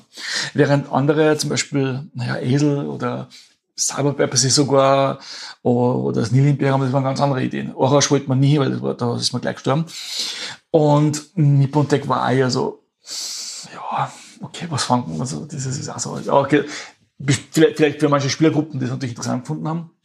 Aber es hat einfach der Grund, warum man irgendwo hingeht. Also ich war gerade bei Living Lands sehr niedrig. Also das war sehr uninteressant alles in allem für, für viele Spieler. Und ich muss auch ganz ehrlich sagen, auch in meinen Gruppen war Living Land nicht eines der favorisierten Gegenden. Das war so einfach aus bestimmten Designentscheidungen heraus auch. Da ist halt natürlich dann auch äh, der Spieler ein bisschen gefragt. Also ich habe zum Beispiel auch das mit, mit dem Nebel mal ignoriert. Äh, Ding, also ein paar Sachen habe ich dann schon angepasst und gesagt, das ist einfach ein viel interessanteres Spielen und Erleben der, von allem. Und ja, so ein paar andere kleine so Anpassungen. Aber es sind trotzdem Dinge gewesen, die halt praktisch angemerkt worden sind, kritisiert worden sind und wo halt einfach Torg auch deswegen, weil es ein sehr damals doch ein bisschen ein Nischenprodukt war, eben mit diesem Multiversum und so, ist es dann auch nicht so erfolgreich gewesen wie zum Beispiel Rifts, das auch zwar ein Multiversum-Spiel ist. Ich finde auch technisch und von allem drum und dran ein bisschen nicht so gut aufgestellt ist wie Torg, aber trotz alledem einfach ein, breites Publikum ein bisschen bedient und Rifts eigentlich noch immer noch gibt. Also insofern Torg dann erst eine Reinkarnation erleben muss sozusagen. trotz alledem muss man aber sagen, hat Western Games Torg fünf Jahre unterstützt mit viel Material rausgebracht. Also eigentlich zu jedem der größeren Reiche gibt's oder na, eigentlich zu jedem und auch einigen obskuren hat es äh, Kosmos-Bücher gegeben. Äh, einiges an Abenteuern, andere Quellenbücher und es hat auch einen offiziellen Abschluss der Kampagne gegeben mit einem Abenteuer, das Wars End hast. Also fünf Jahre lang ist das System doch wirklich gut unterstützt. Ich meine, ein kleinerer Verlag hätte sich wahrscheinlich das ja nicht leisten können. Da war der Tor wahrscheinlich schon früher gestorben oder nicht so gut aufgestellter Verlag.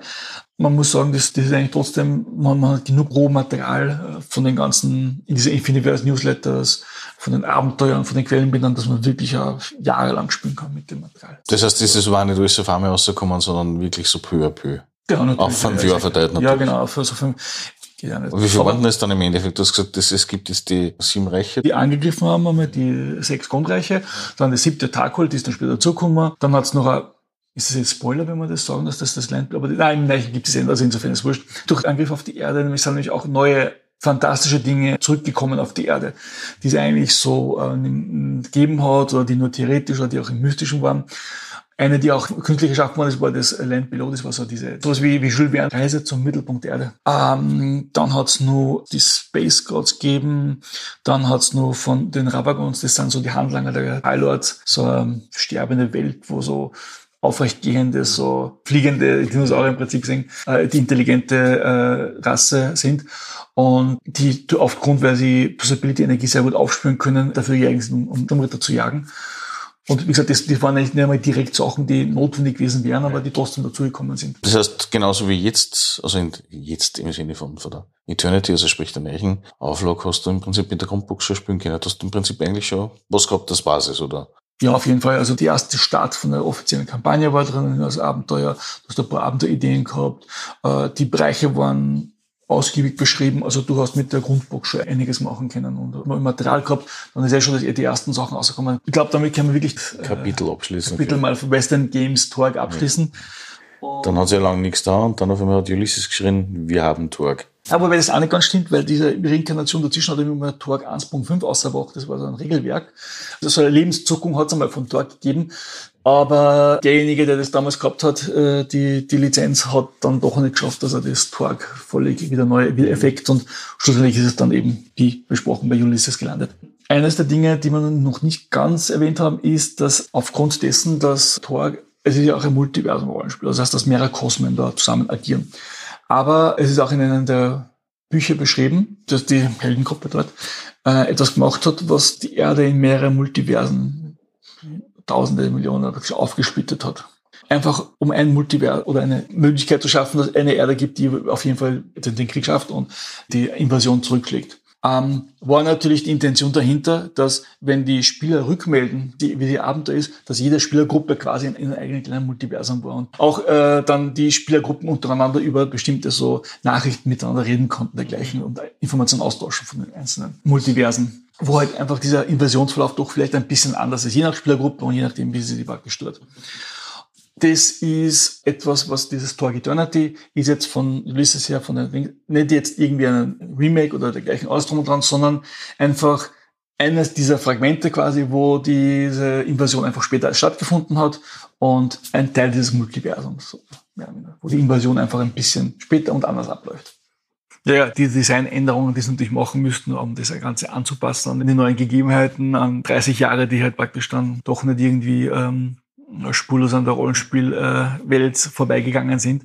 Und ja, die zwei markanteren auf, auf den ersten Blick Änderungen war das äh, Nippon-Tech, nicht mehr Nippon-Tech heißt, sondern Pan Pacifica, weil das äh, eben, wie wir schon gesagt haben, eingangs diese Bedrohung durch die japanischen Übernahmen der US-Wirtschaft heutzutage einfach nicht mehr wirklich zeitgemäß ist generell diese ganze Einstellung zu dem ist irgendwie nicht mehr ganz zeitgemäß, deswegen ist es überhaupt anders genannt worden und ein bisschen anders ausgerichtet worden. Dann das Tag halt die Invasion gelungen, naja, sagen wir so, halbwegs gelungen ist, weil da hat es ja trotzdem ein kleines Malörchen gegeben. Aber Taghold ist trotzdem jetzt vertre vertreten auf der Erde mit einem Reich. Genau, ist jetzt von Anfang an fix praktisch als einer der Invasionsmächte von Anfang an dabei. Und auch ein bisschen natürlich anders gegangen. Also der Highlord, der vorher ersetzt worden ist in Taghold wegen diesem Fehlschlag, ist natürlich jetzt immer noch Highlord zum Beispiel. Also so diese Änderungen. Und das eingangs erwähnte von den Living Land, dieser Nebel zum Beispiel, der ist weg. Und das, das Living Land ist generell ein bisschen interessanter gemacht worden und auch, wobei das Land Below und das Living Land ein bisschen verschmolzen worden sind. So wirklich. Es sind einige Aspekte hin und her verschoben worden, um alles ein bisschen mehr auszubalancieren, um alles ein bisschen mehr interessanter und zugänglicher vielleicht auch zu machen. Wir haben vorher über einen Punkt nicht gesprochen, den wir im Vorfeld ein bisschen diskutiert haben. Ui, wir haben was vergessen, das kann ich mir ja. gar nicht vorstellen. Und zwar, im Endeffekt ist es so, man vergessen nicht wirklich, wir haben es nur ausgeblendet, weil okay. es nicht relevant war für die erste okay. Version von Torque. Jetzt ist es ja so, dass es ja auch wieder das Konzil gibt. Das ist ja mehr oder weniger. Ah, das Delphi-Konzil, ja. Ja, genau. Das Delphi-Konzil genau. oder Delphi-Rat ist das in dem Genau. Fall. Das Delphi-Konzil ist im Western Games Talk Organisation gewesen, die die, die angegriffene USA gemanagt und ähm, ja, geführt hat, wenn man so will. Das war ein sehr zwielichtiger Haufen, die mit sehr zwielichtigen Methoden Menschen umgesiedelt haben, zwangsverpflichtet haben und waren eher nicht so die guten Jungs, sage ich jetzt einmal und Mädels. Sie haben grundsätzlich versucht, die Invasion zurückzuschlagen und äh, aufzuhalten, aber die Methodiken waren sehr, hm, ja. Jetzt in der neuen Reiteration ist das Delphi-Konzil viel eindeutiger die guten Unterzeichen. Und die Spieler haben auch das Delphi Council als Dachorganisation, das ihnen Aufträge erteilt und wo es auch so auch Stufen gibt, je nachdem, wie schwierig oder wie erfahren die sind, werden auch die Abenteuer, glaube ich, nach dem eingestuft, wie, welche Erfahrungsgrad man hat. Weil bei den alten Abenteuern war es ein bisschen schwierig zu sagen, okay, gut, wie, wie schwierig ist das Abenteuer? Auf den ersten Blick gibt es ja keine Level geben. Ja, das ist halt da ein bisschen mehr von dem, äh, ein bisschen strukturierter Erstens einmal, wer die Aufträge erteilt und die Abenteuer gestaltet sind. Das heißt, das sind Missionsgeber und auf der anderen Seite hast du dann wahrscheinlich eine begleitende Kampagne oder zumindest ähm, eine grobe Idee von einer begleitenden Kampagne. Weil du hast ja diese Living-Kampagne, also der lebende Fortschritt von mhm. Torque, den gibt es ja aktuell ja nicht mehr. Na, ist ja, aber auch dann in dem Sinne so auf die Art nicht wirklich notwendig. Aber du hast schon ein paar so, so Eckpunkte vorgegeben. Wenn mich richtig erinnert, was ich so gesehen habe, ist ja so, dass man ja eigentlich mit Tag 90 nach der beginnenden Invasion halt in Eternity startet, mehr oder weniger. Auf das bauen ja dann alle Sachen dann auf. Es hat ja beim alten Torg auch schon so eine, beziehungsweise die erste Trilogie, äh, die im Grundregelwerk schon anfängt mit so einem kleinen Vorabenteuer und das dann überführt in die erste Trilogie die ein wichtiges Ereignis auslöst, das relevant ist. Ja, in Torg ist es schon wichtig, dass man diese Day One, glaube ich, Adventures gibt, die ein bisschen da das, das einführen, genau. Und es gibt auch ein Remake von dieser ersten Trilogie, die eben dieses ähm, Ereignis auslöst, aber wirklich anders ist. Also das ist zwar die Eckpunkte sind noch die gleichen, aber die Handlung ist komplett andere und das Spiel aber anders. Also das ist wirklich. Ja, ich habe noch gelesen, dass bei dieser D0-Geschichte jetzt in, bei Eternity das so aufgebaut ist, dass du an und für sich das am besten durchmachst, du müsst auf der einen Seite eine Regel kennenlernst und die vertraut machen kannst als Spieler bzw. Spielleiter. Und auf der anderen Seite hast du wirklich für jedes Reich ein Abenteuer. Je nachdem, wo du anfangen möchtest, beziehungsweise ob, oder ob du herumspringst. Und weil das halt auch bei, Torg immer die Frage, will man eher mehr viele Reiche erleben, will man sich auf eins konzentrieren? Und ähm, das muss halt die Gruppe für sich entscheiden, je nachdem, wie es einem gefällt. Die Option war immer da und malten und ich hoffe zumindest, dass er auch bei dem neuen. Wie gesagt, vom neuen kenne ich ähm, natürlich, was heraus ist. Ich kenne die Regeln grundsätzlich und aber mehr auch nicht. Also ich habe jetzt die ganzen Realm-Bücher jetzt nicht wirklich im Detail durchgelesen. Wenn wir sagen, wenn wir gerade beim Unterschied sind zum alten, ähm, gibt es vom Ablauf her für die für die Dramakarten oder, oder von der Art und Weise, wie das gehandhabt wird, nur mhm. irgendwelche größeren Unterschiede oder sind das eher so Feinheiten, dass du sagst, okay, es sind halt mehr Karten, es sind mehr Variationen von den Dingen oder hat sich da grundlegend ein bisschen was geändert? Ja, schon. Und zwar die, das Dramadeck ist jetzt gesplittert worden in ein Spielerdeck und in ein Splitterdeck. Der Sinn dahinter ist der, dass mehr auf das fokussiert werden kann und dazugeben kann, wo man was braucht. Weil es gibt nämlich auch so einzelne äh, Karten, die, wenn man in einem bestimmten Reichbereich ist, kann man die auch die Karten nehmen. Und äh, dazu, was ich, was ich eigentlich eine ziemlich coole Idee finde, dass das, wo man ist, auch die Karten beeinflusst und die Möglichkeiten, die die Karten geben ja, das ist einmal eines der Dinge, die eben die Schadensermittlung, die ist natürlich geändert worden, äh, aufgrund eben dieses schnelltoten Ninjas. Dann dieser Attribut auch weggefallen. Ich glaube, Perception ist das, wenn ich mich ganz täusche. Das ist ersatzlos gestrichen worden. Äh, deswegen sind die Fähigkeiten ein bisschen anders aufgebaut, auch was, was, was die Magie anbelangt. Dann ne, war das ein bisschen bei den Charakteren beim ursprünglichen Tor ein bisschen Wild Westen. Das heißt, was war der Charakter, was er Magier, war das Ding, alles drum und dran. Und jetzt ist es mehr über sogenannte Perks, zumindest im Englischen, ich weiß nicht, wie im Deutschen heißt, ein bisschen mehr strukturiert. Das heißt, du hast zum Beispiel musst einen Perk nehmen für das, dass das nehmen kannst und die geben dir immer wieder bestimmte Vorteile, was, was das Kartenspielen, was bei der Charakterentwicklung, was bestimmte Einsatz von Fähigkeiten betrifft. Es ist ein bisschen mehr, ähm, du warst gleich von, von dem was, wo dein Charakter hingehört und da kannst du ein bisschen besser durchschauen gleich von Anfang an. Weil, wie gesagt, das war halt im Alten ein bisschen die Fähigkeiten und was hat der wirklich kennen, ist dann immer so durch die Skills bestimmt gewesen, aber dann doch immer so, zählt der jetzt als Magier, zählt der das, welche Regeln betreffen, wie, wie ist das, das und das zu verstehen, es war oft ein bisschen nebulös beschrieben. Ich meine, schlussendlich ist nicht klar, aber es ist vielleicht, wenn man anfängt und das System eh schon so kompliziert, also nicht das man System, aber der Hintergrund will eh schon ein bisschen so schwer, man muss langsam reinkommen ja, das ist einfach das, was einmal, was einmal auch vom, vom Grund, vom Aufbau der Charaktere natürlich schon ein großer Unterschied ist. Also was noch ist, ist, dass beim Neuen diese extremen mächtigen Charaktere, die es im Alten möglich waren, nicht mehr gibt, weil äh, du Beschränkungen hast auf wie hoch bestimmte Fähigkeiten oder äh, sein können und jetzt durch die Rasse, glaube ich, teilweise und durch die, welche, welche Reich du herkommst oder welcher Kosmos. Also, dass das, die Zahlen sind ein bisschen mehr in die so normalisierte Mitte gerutscht, sozusagen. Und eh, wie schon mal gesagt haben, dass die, dass viele dieser Reiche ein bisschen neu ausgerichtet worden sind, anders, äh, sehr markant. Das ist auch das bei Horror statt Indonesien ist nach Indien versetzt worden.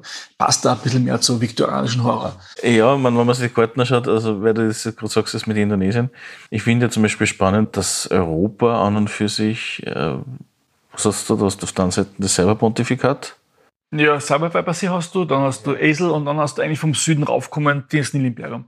Und dann oben auch noch Tarkhold. Frankreich mit dem Cyberpontifikat. Also, Finde ich etwas interessant, die, die Wahl. Äh, naja, der Gegenpart Avignon, das ist, glaube ich, Ja, ja gut, klar, sicherlich. Ja. Sehr klar. Ist zum Beispiel auch ein wichtiger Unterschied zum, zum alten Setting, ist, dass ähm, Western äh, Games Talk ist die Welt, wo die Cyberpunk herkommt, der Kosmos, wirklich im Mittelalter. Es ist zwar von der Zeit her circa äh, Erde 20. Jahrhundert, aber immer noch im Mittelalter einfach durch den Kirchen Einfluss stecken geblieben, weil die Kirche so auf der Welt so starken Einfluss hat. Und die ganze technologische Entwicklung und ähm, Wissenschaft effektive unterdrückt. Also die Cyberpunk per se ist, ist eigentlich nur auf der Erde. Das ist durch so ein in den ersten oder zweiten Roman wird das erklärt, dass das die Sturmwälder gemacht haben, um diesen Pilot zu schwächen, weil er das dann erklären muss, so quasi da haben, wieso auf einmal da so für diese äh, konservativen äh, Führer, die noch im Kosmos sind, wieso da auf einmal, hallo, was ist da los? Und um hier eine Konfliktsituation zu schaffen, ist das sozusagen so nach oben gepusht worden. Äh, Im neuen, im Talk Eternity, ist, die, ist der Technologielevel von vornherein so gewesen. Also wie die angegriffen haben, schon war das von vornherein schon diese, diese Hochtechnologie. Also solche Details und solche Feinheiten haben es dann eingeführt. Weil es stimmt schon, es ist, äh, es war sehr interessant, das im Alten, aber es ist trotzdem ein bisschen, es, es wirkt ein bisschen ähm, geschmeidiger, ein bisschen so runder, wenn man das so will, dass das gleich von Anfang an irgendwie so rüberkommt und man nicht extra das auch noch einbringen muss in eine eh schon komplizierte Situation. Sonst hat sich auch noch irgendwas geändert, was du sagst, okay, das wäre erwähnenswert.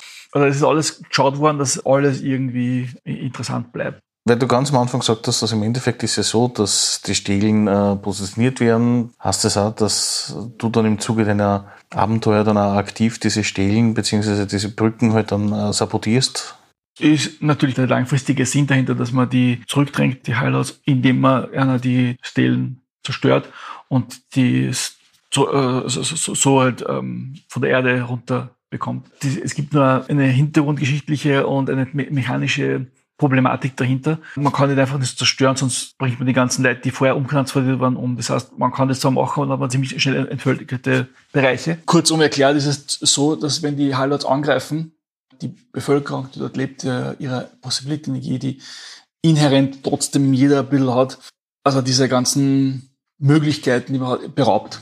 Und äh, wenn jetzt man diese Leute nicht vorher auflädt wieder mit neuen Inspirationen, dann wird beim neuerlichen Transformieren nicht die Possibility-Energie hergenommen, sondern die in einem Körper innewohnt, sondern die Lebenskraft. Und das ist meistens dann ein bisschen nicht so gut. Deswegen muss man, müssen die Helden vorher eben die Leute inspirieren, Geschichten, Heldentaten vollbringen in diesem Bereich, wo sie die Stille entfernen mö- möchten, um äh, dies äh, möglich zu machen, dass man das entfernt, ohne dass die ganzen Leute dann äh, mehr oder weniger sterben. Und wenn die Geschichte und diese Inspiration und diese Legenden und das alles, was, was die Heldentaten, die Helden vollbracht haben, da sich verbreiten, die Leute wieder inspirieren und sie wieder anfangen, so quasi, so, wenn man Ausdruck so zu träumen und zu hoffen, dann äh, kann man die Stille entfernen. Wir jetzt ganz mal plakativ nur eine Kleinigkeit durchspielen, die Heldengruppe, also in dem Sinn die Stormknights, rennt irgendwo in einer, na, braucht man nicht, weil das hast du eigentlich am Anfang geklärt gehabt. Ich sehe, nicht nur mir macht das Konzept zu erklären ein bisschen Problem. Zumindest im Rahmen eines Podcasts. Nein, weil im Endeffekt ist so, du hast das angerissen im Sinne von, ja, das passiert, beziehungsweise das passiert, wenn das übernommen wird. Und die Stormknights können sich dagegen aufwiegen und so weiter. Das ist kein Thema nicht, aber im Endeffekt haben wir eigentlich inhaltlich so gut wie alles abgedeckt, was relevant war, damit man es annähernd erfassen kann. Ohne dass man zu tief reingeht in die Hintergrundgeschichte, die mitunter für die Spieler uninteressant ist noch. Naja, es ist sehr, interessant, aber halt vielleicht nicht gleich am Anfang durchsichtig. Wobei es jetzt kein großes Geheimnis, aber trotzdem, es ist jetzt für das grundlegende Verständnis von Torgnet wirklich wichtig am Anfang. Die wirklich wichtigen Elemente sind eben, was macht's aus, dass das so interessant zum Spielen ist. Das sind einfach ein paar Aspekte. Eben, dass man eine wirklich sehr gemischte Gru- Heldengruppe haben kann und damit meine ich jetzt nicht nur einen Krieger und einen Magier und einen Dieb, sondern wirklich sehr, sehr unterschiedlich. Wobei es trotzdem ein bisschen, ich glaube, im nächsten Jahr wieder, normalisiert worden ist. Also du hast im originalen Jahr diese fliegenden Seesterne auch haben können und dergleichen und irgendwelche Drachenreiter. Also das ist, Also ich weiß nur, weil ich mir eins von diesen, Let's Plays angeschaut habe, dass äh, da war die Kombination zwischen einer Cyberhex mit unter einem Soldaten aus der Zukunft und, na genau, äh, einem normalen Krieger aus Eisel und, oder war der Drachenreiter? Sowas. Und im Endeffekt war es dann so, dass die halt dann in die andere Realität eingegangen sind. Und der Drache wurde dann aufgelöst aufgrund dessen, äh, weil die Realität den Drachen nicht akzeptiert hat. Das ist zum Beispiel was, was wir, glaube ich, noch nicht ganz erklärt haben. Wie, ja. wie ist möglich, dass die Leute ihre Realität behalten? Die Sturmritter sind nicht so wie normale Lebewesen, sondern sie können auch länger ihre eigene Realität erhalten. Beziehungsweise überhaupt. Solange sie ähm, als nicht großartig gegen irgendwelche Re Regeln des, des Gastkosmos und Aufzeichen verstoßen, äh, können sie eigentlich äh, länger dort bleiben. Gut Deutsch ist so, wenn ein von äh, Cyberware äh, ausgerüsteter Held in zum Beispiel das Living Land geht, wo die Technologiestufe viel niedriger ist, dann passiert das, dass er eingebaut in den Wurf, wenn er die Cyberware einsetzt, wenn er da zum Beispiel eben diesen Einser würfelt auf den 20-seitigen, verliert er die Verbindung zu seinem Kosmos. Weil auch wenn er in einem anderen Kosmos ist oder in einer anderen Realität, hat er immer eine kleine Verbindung zu seinem eigenen Zuhause, über die er seine eigene Realität aufbauen kann. Es gibt auch die Möglichkeit, über Possibility-Punkte oder über Possibility-Punkt die eigene Realität als kleine Blase um sich herum aufzubauen. Damit man da auf jeden Fall die, die Realität immer mit und es gelingen alle Würfe, die mit diesem Kosmos zusammenhängen. Also alle Ausrüstungsgegenstände funktionieren auf jeden Fall die, ich glaube 15 Minuten oder was war, die Zeit, die das äh, funktioniert hat. Und ähm, diese Verbindung, wie gesagt, die kann auch äh, getrennt werden, wenn man im Equipment einsetzt, das nicht dafür gedacht ist. Das heißt, wenn zum Beispiel ähm, in dieser der Server einsetzt, ist natürlich das nicht möglich, dort in, im Living Land das einzusetzen, weil es es dort nicht gibt. Deswegen kann sein, dass er die Verbindung verliert, weil die, die Realität des Living Land sagt, das gibt nicht, haben wir nicht, weg damit. Da sagt quasi das Universum von diesem Kosmos, na, wollen wir nicht. Dann hat der Held natürlich die Möglichkeit zu sagen, okay, ja, er versucht die Verbindung herzustellen. Da gibt es dann diese Würfe, um mit den Kosmos wieder Kontakt aufzunehmen, mit dem eigenen. So, so, so funktioniert mehr oder weniger diese Sache. Und Leute, die nicht äh, in der Lage sind, Possibility Energie aktiv einzusetzen, also alle normalen Wesen, wenn sie mal den Kontakt verlieren, sind, haben sie nicht die Möglichkeit, wieder zurückzufinden, weil sie die Fähigkeit nicht haben, das zu machen. Das heißt, die transformieren sich dann irgendwann einmal zu dieser Realität in der sie sind. Und es ist jetzt so, dass äh, zum Beispiel, wenn, wenn auch von Orange irgendwas in die normale, in unsere Erde kommt, ist vielleicht nicht von da, aber es funktioniert nach den Gesetzmäßigkeiten dieses Kosmos und deswegen wird es nicht abgelehnt. Oder auch ein Automobil von Neil Imperium, das in den 30ern ungefähr spielt. Es ist irgendwie Fremdkörper, aber es funktioniert nach den Regeln und Gesetzmäßigkeiten unserer Erde, deswegen, ja, passt. Äh, zu diesen Zwecke werden auch äh, alle Kosmen in vier Axiome aufgeteilt. Es gibt das Technologische, das Soziale, das Magische und das Spirituelle. Das sind Werte von ja, 0 bis 31 oder 32 Normalfall. Und die geben einfach an, wie weit oder welche Stufe. Es gibt da halt einfach einen gewissen genauen Zahlenwert. Diese Fähigkeit braucht diesen Wert, um in diesem und diesem Kosmos zu funktionieren. Und durch die Kombination dieser, dieser Zahlenwerte, dieser Axiome, wie sie heißen, ist es dann möglich, dass du das genau bestimmst, was wo funktioniert. Nur zwischendurch, diese, ich habe einmal diese Quersumme verglichen von den unterschiedlichen Reichen und so du kommst sowas. einfach, weil ich wissen wollte, ob das jetzt balanced ist oder nicht. Also, äh, na. Muss auch nicht, ist auch nicht notwendig, weil die Gewichtung oft eine andere ist, beziehungsweise, ähm, ja, was, da geht es zwar darum, wo die Gewichtung herrscht, also zum Beispiel Living hat einen extrem hohen spirituellen Wert, einfach weil die ganzen, weil dieser Glaube an die Muttergöttin so stark ist und alles durch diese Priester mehr bestimmt ist. Dafür ist halt technologisch nicht so und magisch ist, glaube ich, auch nicht so wirklich sehr. Und das ist aber halt ein klarer Ausdruck oder wie eine Welt funktioniert, weil die Welten haben ja auch Weltgesetze die zusätzlich zu diesen reinspielen. Das heißt, die äh, modifizieren Würfe oder machen diverse Dinge möglich oder unmöglich. Und die haben sie auch ziemlich geändert, also von der ersten zur zweiten. Ist ein bisschen, ähm, sie hassen zwar oft ähnlich, aber sie, die, die Mechanismen sind schon da geändert worden. Hat aber für jemanden, der jetzt Target Attorney anfängt, eigentlich keine wirkliche Relevanz, muss man sagen. Das heißt, das ist dann einfach nur nur mehr Bonus, Malus, zusätzliches nein, System? überhaupt nicht. Nein, nein, es, es, es, es war schon komplizierter teilweise. Du hast, manche Reiche haben Mechanismen eröffnet oder erst äh, bestimmte Dinge notwendig gemacht äh, oder ähm, es sind einige Dinge, die in dem Kosmos besonders gemacht haben, in Regelform auch oft äh, gegossen worden. Das heißt zum Beispiel im alten Nippon-Tech, da hat zum Beispiel die, das Gesetz des ähm, Verräters gegeben. Das heißt, in jeder Organisation, die eine bestimmte Größe hat, ist mindestens ein Verräter. Ja, das war Weltgesetz. Ist ja keine mechanische Auswirkung in dem Sinne. Dann hat es aber sehr wohl mechanische Auswirkungen gegeben, äh, bei Cyberpiper zum Beispiel, ähm, die, das, das Weltgesetz der heretischen Magie gegeben. Es ist sehr viel schwieriger, sie zu wirken, aber es ist dann auch viel effektiver. Ich glaube, beim Neichen Target Eternity ist überhaupt so, dass das, gar, dass es nur schwieriger zu wirken ist, aber der Effekt wird nicht stärker. Aber beim, beim Alltag war der Effekt nämlich auch gleich stärker. Das heißt, wenn es einmal wirkt, dann ist es gleich. Wie findest du den Zugang jetzt für einen Spieler, der sagt, okay, er hat das noch nie gespielt? Mhm.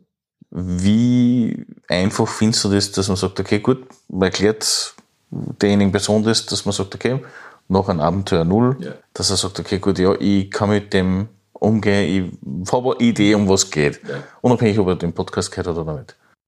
Naja, wenn's, äh, das hängt eben davon ab, ob das jetzt generell ein neuer äh, Neuling ist, was Rollspiel anbelangt, oder ähm, für äh, Neuling jetzt zu Torg. Also das ist schon ein Unterschied. Neuling zu Torg konnte man schon erklären, ja, weil einer der Rollenspieler kennt, der weiß, okay, es gibt Shadowrun, es gibt praktisch trotzdem diese Mischung aus Magie und Technologie und auf dem aufbauend kann man da schon ein bisschen was extrapolieren und sagen, okay, ja, das ist deswegen und das funktioniert so und allem drum und dran. Bei einem kompletten Neuling, ja, dann würde ich einfach nur empfehlen, je kleiner, umso besser anzufangen. Das heißt, vielleicht wirklich in, in einer etwas vertrauten Umgebung, vielleicht ein Esel, weil das ist wirklich der Klassiker, dort ein bisschen anzufangen und dann es zu expandieren oder in der Cyberware 7 mit Cyberware und, und, und, Technologie kann man vielleicht auch noch ein bisschen was anfangen. Das ist natürlich auch jetzt da, wo, wo es auch immer Cyberpunk 2077 aus, also mit Cyberpunk was generell anfangen und da irgendwie in die Richtung und dann langsam aufzubauen und erweitern und nicht gleich am Anfang alle Reiche mitzumachen vielleicht, sondern ein bisschen das im Schongang anzugehen und dann aber halt immer wieder Aspekte einzubauen von anderen Bereichen und dann so vorzugehen, war halt vielleicht die Option. Ich meine, ich glaube, manche Leute wäre es cool. Andererseits kann man natürlich sagen, das könnte dann schnell langweilig werden, weil, ja, was ist dann das Besondere an Torg? Verliert natürlich einen der Aspekte, die es interessant machen, eben diese viel Reiche. Man überfordert die Person halt dann nicht. Genau, das kann natürlich auch genauso sein, dass manche Spieler dann sagen, äh, ja, das war ein bisschen zu viel. Und äh, ich muss ganz ehrlich sagen, auch wenn es jetzt abgedroschen und blöd klingt, aber das muss der Spieler da ein bisschen sehr Gespür haben für seine Leute, was er, welche Erfahrungen, wie ist die persönliche, wie ist die einzuschätzen, wie. Aus deiner Erfahrung her mit deinen Neulingen, wurscht so als ob, als auch. Ist es für Neulinge geeignet, dass du sagst, okay, die vorher nur keinen oder wenig Kontakt gehabt haben? Wenn man mal die Grundkonzepte von Torg einmal verstanden hat, ist auf jeden Fall Neuling geeignet, weil die Mechanismen recht einfach sind. Und auch eigentlich recht cool, vor allem auch, da kann man auch ein bisschen die, gleich von Anfang an, also die Kreativität des Spielers auch ein bisschen so wecken und sagen, hey, was, wie? Ein Spielleiter hat der markant mehr Aufwand. Ich meine, es gibt ja sehr viele Systeme, wo man sagt, okay, Spielleiter hat man dann exorbitant mehr Aufwand, damit man die Konzepte versteht, damit man sie in die Regeln einlässt und so weiter. Und wo man halt Laufmeter an Regalbänden hat. Ich würde nicht sagen mehr als bei anderen Spielen. Ich meine, es ist immer hilfreich, die Regeln, die einen betreffen, natürlich zu kennen ähm, wie man Magier, also Magieregeln kennt oder wie man Zaubersprüche und dergleichen. Grundsätzlich, naja, es ist in Torg halt so, da muss der Spielleiter, er muss die ganze Geschichte ein bisschen vorantreiben. Also der Spielleiter hat schon äh, wesentlich mehr Wissensbedarf in dieser Hinsicht, weil er das Ganze zusammenfügen muss und die Spieler halt ihren Bereich haben, ihren aber von ihrem Reich und von ihren Dingen sollten sie es dann schon wissen. Also das ist, ich glaube, das sind alle ein bisschen Jetzt, aber im Wesentlichen nicht viel mehr oder weniger als bei anderen. Hast du in erster Linie dann, wenn der Spieler eine Person spielt, die mhm. eigentlich aus einem anderen Reich kommt? Genau. Es ist jetzt trotz alledem nicht irgendwie markant mehr als bei anderen Systemen. Es ist halt, das Spieler jetzt muss die Weltgesetze kennen muss. Wie, wie baut das ein? Wie, vor allem, äh, Torque hat ein bisschen so, ist aufgebaut auf Szenen und Akte, die ein bisschen das Pacing vorgeben, was Vorteil und Nachteil hat. Vorteil ist der, dass also die Geschichte ein bisschen besser vorantreiben kann und wegen besser portioniert hat und von den Mechanismen.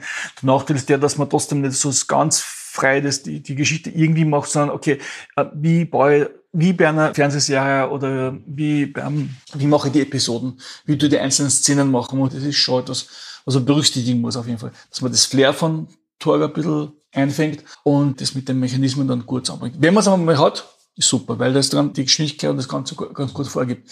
Weil so richtiges, so wie bei anderen Rollenspielen, dass diese ewige Herumirren und Herumeiern, das ist eigentlich in Torg selten, weil Torg immer Aktion erfordert von den Spielern.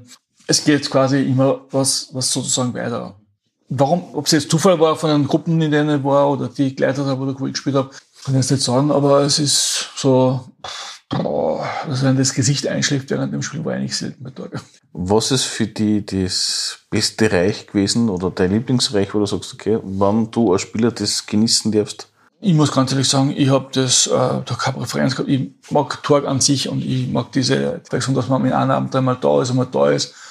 Und äh, das ist sehr stark, wie der Splitter das ähm, aufbaut oder wie das war. Also wir haben, gesagt, Zahlbörse, Esel in Orange, äh, die erste äh, Abend einmal so gemacht.